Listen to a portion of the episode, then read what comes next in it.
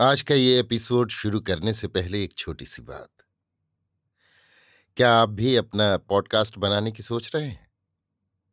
तो anchor try कीजिए। ये पॉडकास्ट बनाने का सबसे आसान तरीका है।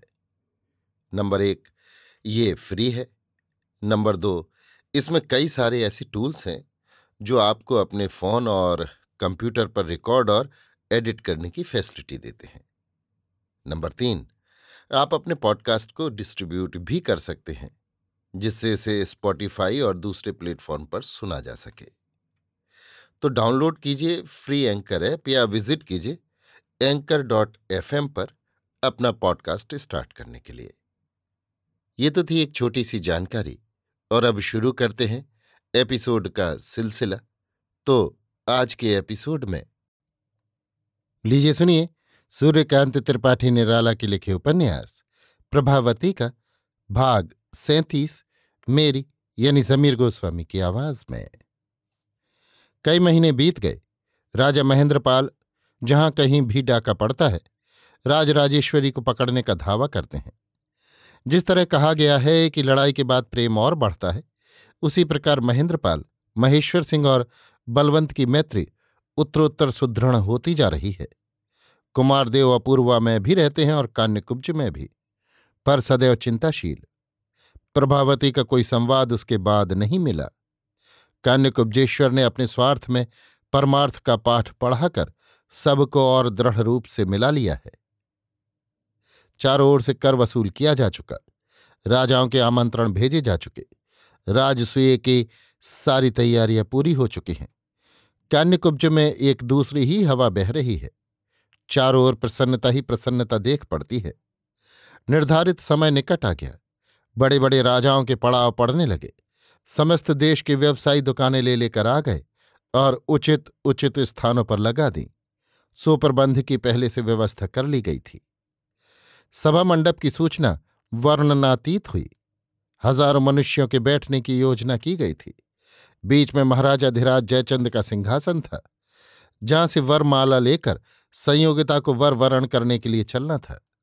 समस्त सभा मंडल गृह निर्माण कला विशारदों के द्वारा छा दिया गया था, जिससे जल से भी सभा समय भय न रहे। सहस्त्रों स्तंभ ऊँचे से क्रमशः नीचे किए हुए लगे थे।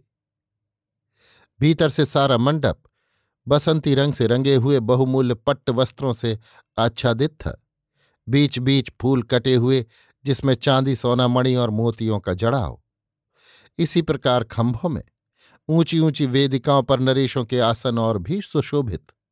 प्रवेश के लिए मुख्य चार द्वार, चारों में बंधनवार लगे हुए, जलपूर्ण स्वर्ण घट जिन पर आम्रपल्ला और यव पात्र ऊपर घृत प्रदीप प्रतिद्वार के दोनों ओर रखे हुए, मुख्य द्वार पर पृथ्वीराज की मूर्ति द्वारपाल के रूप से स्थापित।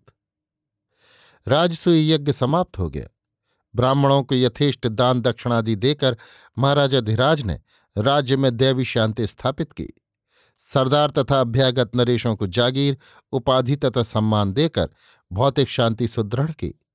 अब संयोगिता के स्वयंवर में सफल होकर चिरमानसिक शांति की स्थापना करने चले। ये शुभ मुहूर्त पहले से निश्चित हो चुका था। आज वो समय आ गया। महाराज कुमारी अपूर्व रूप गुण वाली नव यौवना संयोगिता को पाने की आशा लेकर ही प्रायः अन्य मित्र राष्ट्र के राजा गए थे। यदि केवल राजसूय में जाना कान्यकुब्जेश्वर के आमंत्रण का कारण रहा होता तो अनेक नरेश न गए होते। सज सज कर अपने दरबारी कवियों और सामंत सरदारों के साथ सब अपने अपने आसन पर चलकर विराजमान हुए। बड़े आदर से महाराज जयचंद ने उन्हें बैठाया। सबकी आँखें संयोगिता के आने की प्रतीक्षा कर रही थीं। आज स्वयंवर है, पर संयोगिता की आँखों में आँसू हैं। एकांत कक्ष में सखी से बातें कर रही है। बुलावा आ चुका है, जाती हूँ। माताजी, देर हो गई कह रही हैं। चलने की सज्जा करनी होगी। जाओ। रोती क्यों हो? पूरी प्रसन्नता से हंसकर। मैं बिल्कुल तैयार हूँ।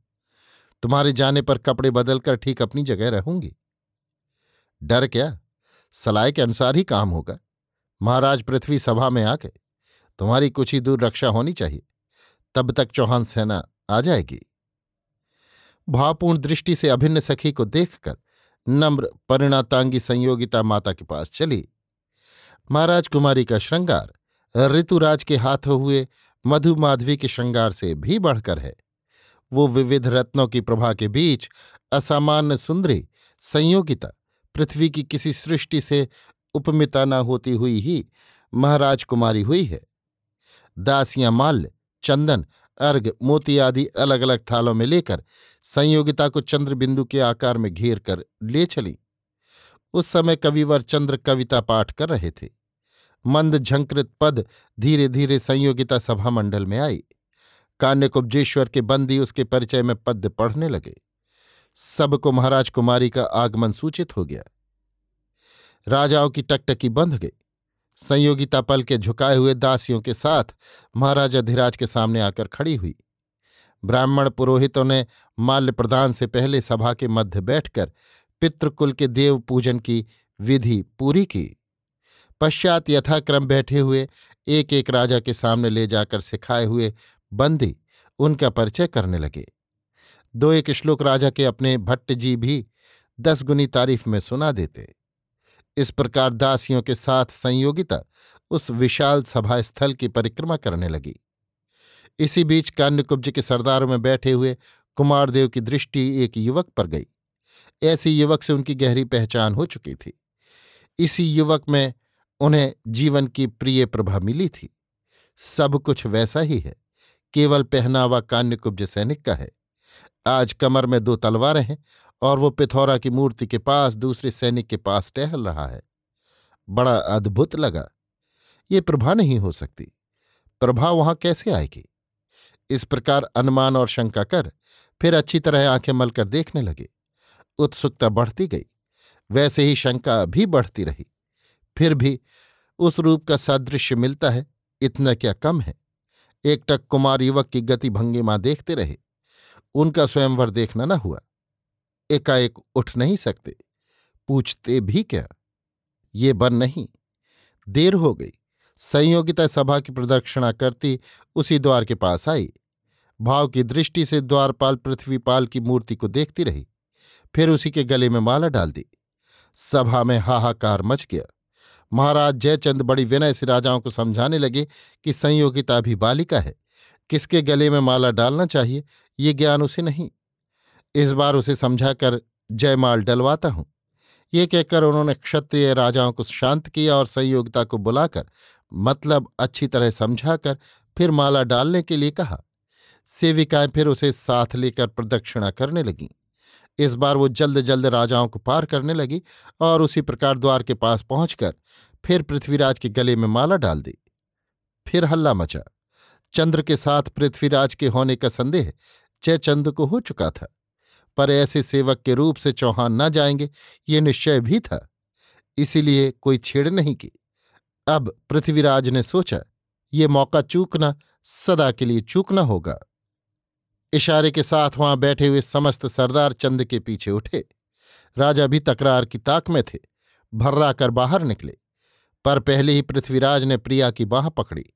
तत्काल उस खड़े हुए युवक ने एक तलवार और अपनी ढाल संयोगिता को दे दी और घूमकर पृथ्वी पर होता हुआ वार बचाया। अब तक हज़ारों की संख्या में शत्रु एकत्र हो गए थे। चौहान लड़ते हुए आगे को बढ़ रहे थे। पृथ्वी का घोड़ा अभी दूर था, पर वहाँ दूसरों के पास भी सवारी न थी। घमासान के साथ बढ़ते हुए चौहान घोड़े के पास आए। पृथ्वी और संयोगिता घोड़े पर सवार हो गए। देखते देखते छिपी चौहान सेना भी आ गई। कान्यकुब्ज की सेना लड़ती हुई उसका पीछा करने लगी। तब तक हज़ारों जवान कट गए। देव बराबर युवक को देख रहे थे। जब उसने संयोगिता को ढाल और तलवार दी थी, तब उनका संशय और बढ़ा था। खड़े रह गए थे। कान्यकुब्ज के सरदार चौहानों के पीछे थे। वे उसी युवक को देखते रहे। बढ़ते चौहान के साथ संयोगिता का दाहिना पार्श्व बचाकर लड़ता बढ़ता हुआ युवक सभा स्थल पार कर गया और बाहर पृथ्वी और संयोगिता के घोड़ों पर चढ़ने तक लड़ता दिखाई दिया। फिर चारों ओर से उमड़ी आती हुई सेना की आड़ में कुछ देखना पड़ा। कुमारदेव धीरे धीरे बढ़े। कुछ कदम बढ़ने के बाद द्वार के बाहर लाशें ही लाशें दिखीं। पृथ्वीराज के घोड़े पर चढ़ने के कुछ आगे चलकर देखा, प्रभा मूर्छित पड़ी हुई है। उसकी पगड़ी, जिससे वो युवक बनी हुई थी, गिर गई है। बाल खुल गए हैं। कुमार के हृदय में वज्र सा टूटा। धड़कन बढ़ गई। जल्द बढ़कर देखा, वहीं एक और बलवंत पड़ा हुआ है। सदा की नींद सोता हुआ, प्रभावती सख्त घायल, मूर्छित, सांस देखी, बहुत क्षीण। प्रभा? प्रभा ने भूमि पर हाथ हिलाने की चेष्टा की। कुमार नहीं समझे। वो पैरों की धूल चाहती है। फिर बहुत ही क्षीण स्वर से बोली, रतन अभी आप सुन रहे थे सूर्यकांत त्रिपाठी निराला के लिखे उपन्यास, प्रभावती का अंतिम और सैंतीसवां भाग, मेरी यानी समीर गोस्वामी की आवाज़ में। इसी के साथ सूर्यकांत त्रिपाठी निराला का लिखा प्रभावती उपन्यास अब समाप्त होता है।